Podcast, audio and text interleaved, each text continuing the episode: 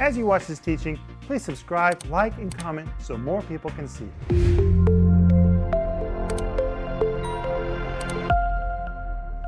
Welcome to Home Group. My name is Rick Renner, and guess what, friends?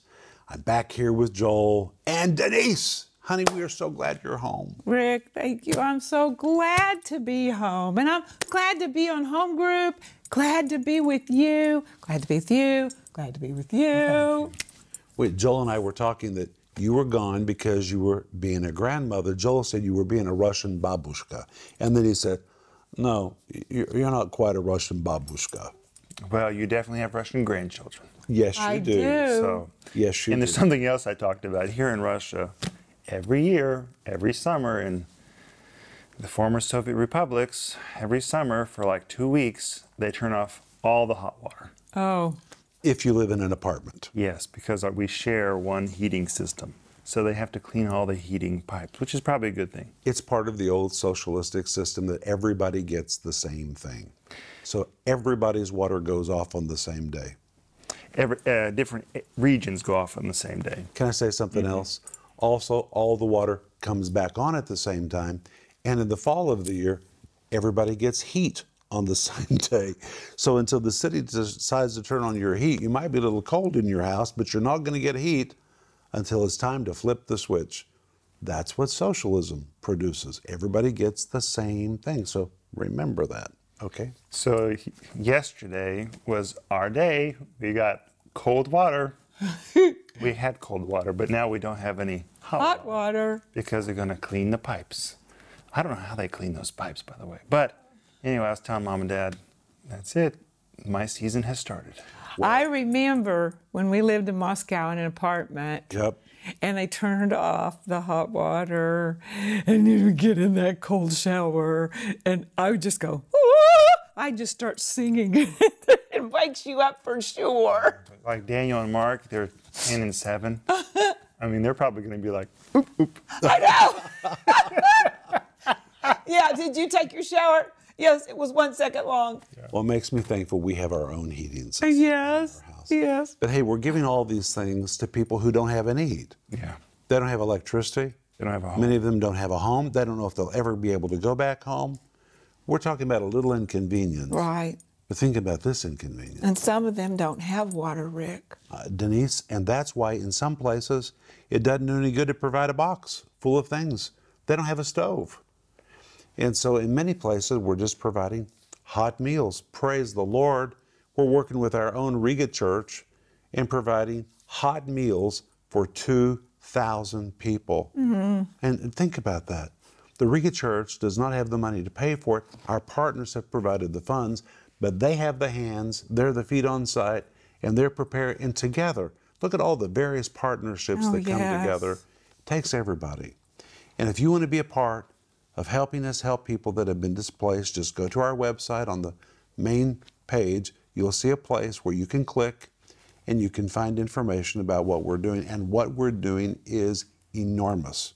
I cannot exaggerate what the Lord is enabling us to do. And we're not just giving them food and supplies, we're giving them a Bible. We're giving them a book about how to be saved, the 91st Psalm. We're showing them how to stay in touch with us because many of them are going to become members of our online church. And our online church is enormous. It's kind of a secret about our ministry. We have about 200,000 people in our online church. And when these people are back to a computer, where do you think they're going to go? They're going to go to the people who fed them. And we're going to begin teaching them the Bible. And many of them are already with us. In fact, our viewership of our online church in Europe has gone up. Are you ready for this? 20%. You know why? It's refugees. They've gone west. And now we are feeding them, and now they're with us online, and we're spiritually feeding them. But if you want to be a part, we want to say thank you. If you've already been a part, we want to say thank you too.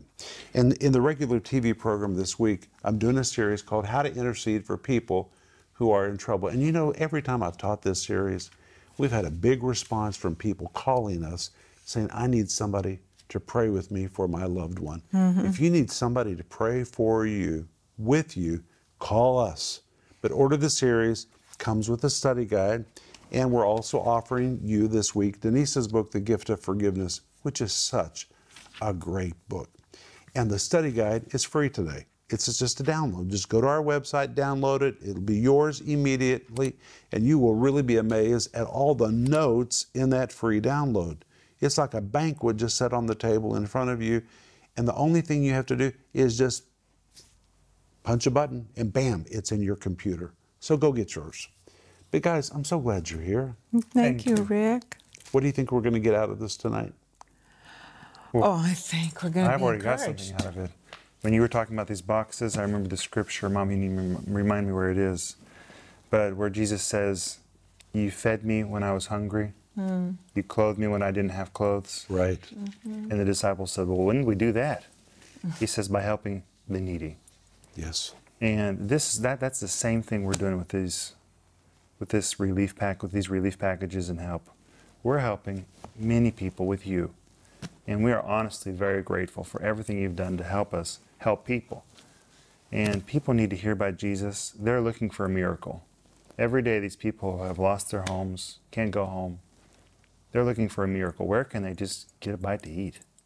Where can they spend an evening? And they're looking for a miracle every day. And through us, through believers, we're supposed to be there to help them. And they'll hear Christ through our works. I really believe that. You know, I was talking to one of the pastors who's working with us to distribute this aid, and he showed me on his camera, he said, Rick, let me show you uh, what people have when they leave their homes and when they cross the border. They have a plastic sack about this big, all of their world's goods. I'm, I'm not kidding. It, it couldn't be bigger than this. Something that you just get at the grocery store, not about half full. They have their documents, and that's all they can carry because they're traveling on buses with a lot of people. There's not enough room for luggage. And he said, These people don't have anything. The love of God wants to do something for them. But hey, let's open our Bibles. We're going to pick up where we left off yesterday, Sister Renner. I'm so glad you're back. Thank you, Rick. But let's go back to Genesis chapter 13. We're going to begin in verse 10.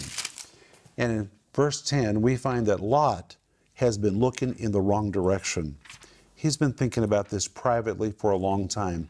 And you know, I would doubt seriously that he ever told Abraham that his mind was on Sodom and Gomorrah because Abraham would have disapproved of it.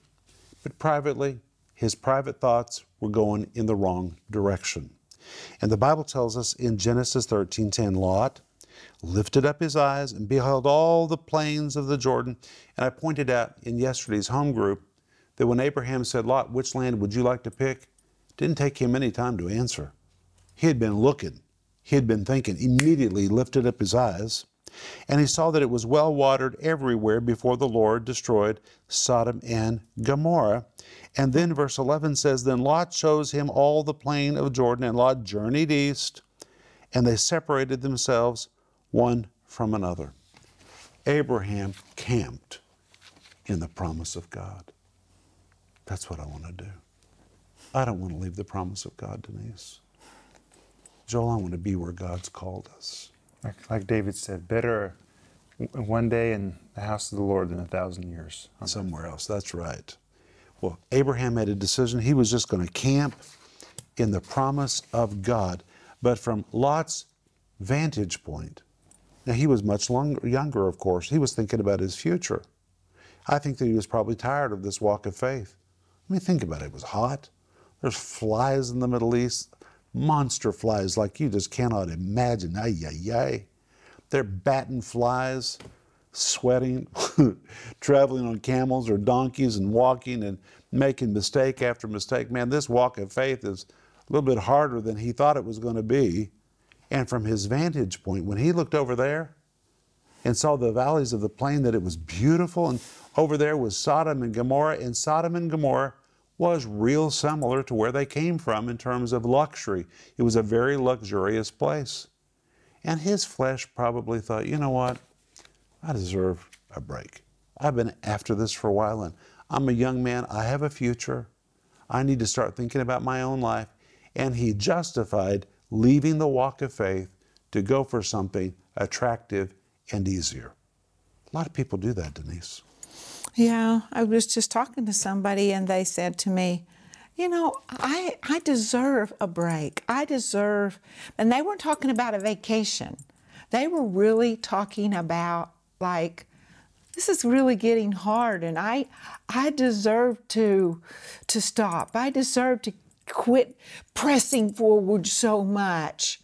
And I was like, how can you stop pressing forward? Because the prize is at the end. You got to go all. Any runner doesn't stop midway. Uh, He's got to keep going.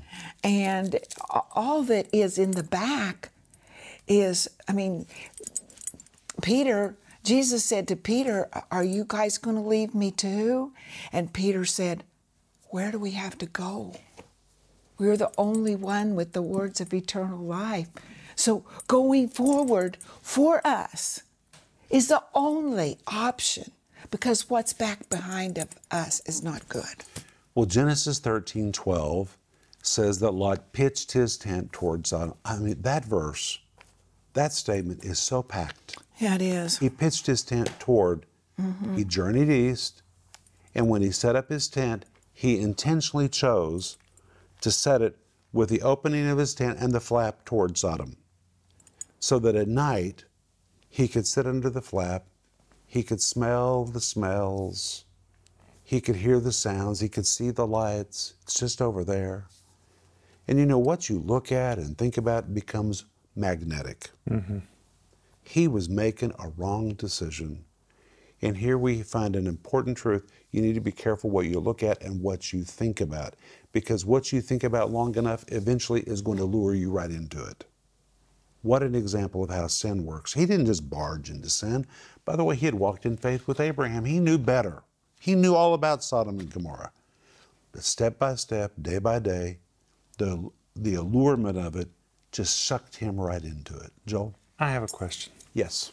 So the reason they got separated, the cause for their separation was a conflict.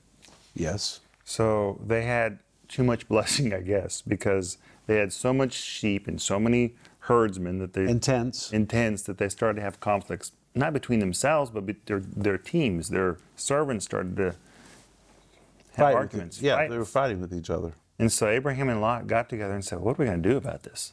And Abraham recommended, "Well, we probably need to separate." You know why I believe he did that? For the same reason that kid parents negotiate with their kids. Rather than stay on track and say, you know what, we're going to stay together, we're going to work this out. Very often parents just accommodate their their children and let them do something else. Parents do the same thing all the time.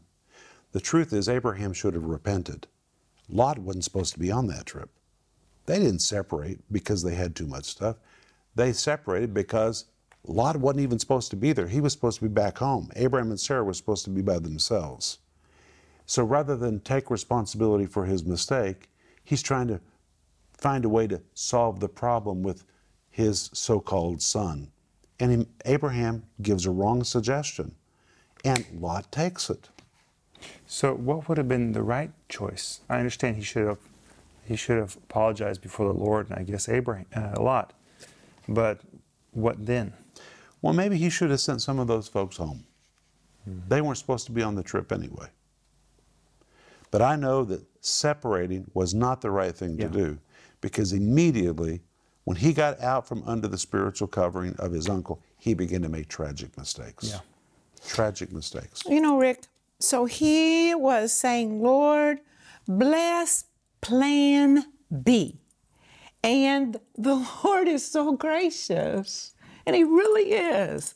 Because a lot of times we get off on off of plan A and get on plan B and make excuses, make wrong decisions, make wrong decisions for other people.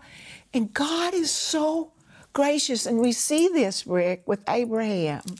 I mean, he had to God had to fix a big problem, but he did fix it. But Abraham camped where he was supposed to be. Yeah, he stayed there.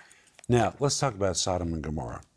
Some people, some new people today who are pro gay, pro transgender, they say that the sin of Sodom and Gomorrah had nothing to do with sexual perversion. They say the sin of Sodom and Gomorrah is that they were inhospitable. What? They weren't kind to strangers. That's the whole new theological take. And that is a nice way just to say all that sexual stuff was okay. What was really bad is they weren't kind to strangers. A lot of people say that today. Oh. Let me tell you, they're wrong. I never heard that They're just before. flat wrong. They were really uh, eager to meet those angels. Listen to what the Bible tells us about Sodom and Gomorrah.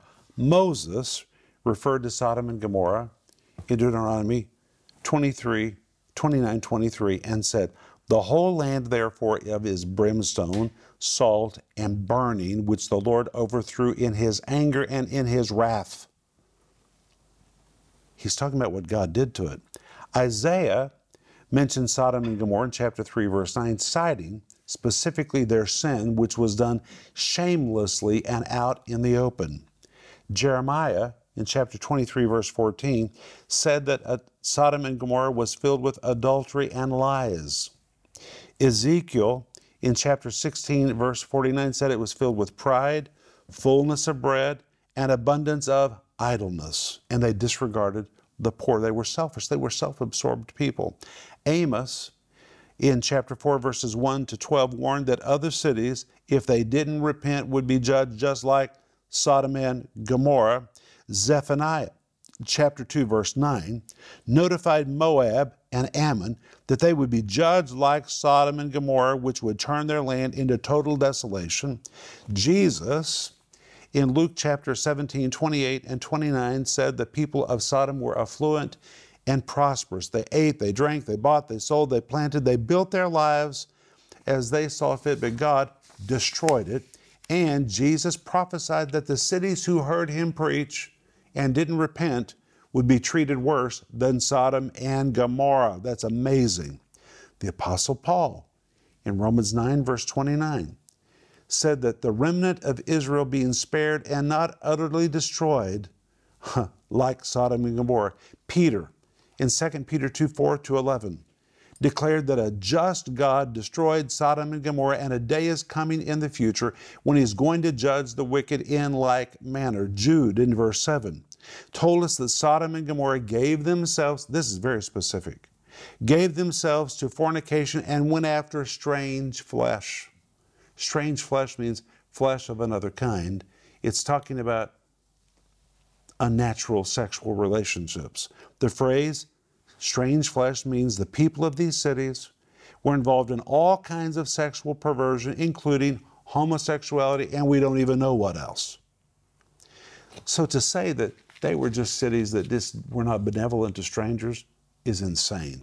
And Revelation 11, 7 and 8 says, Sodom and Gomorrah are the symbol of all sin and all defilement. Mm.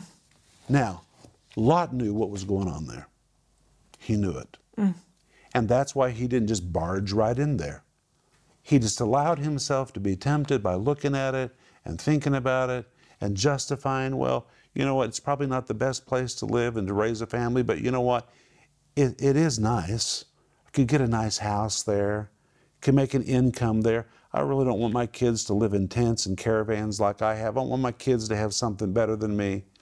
And he justified himself right into a horrible, horrible place. That's what he did. Mm.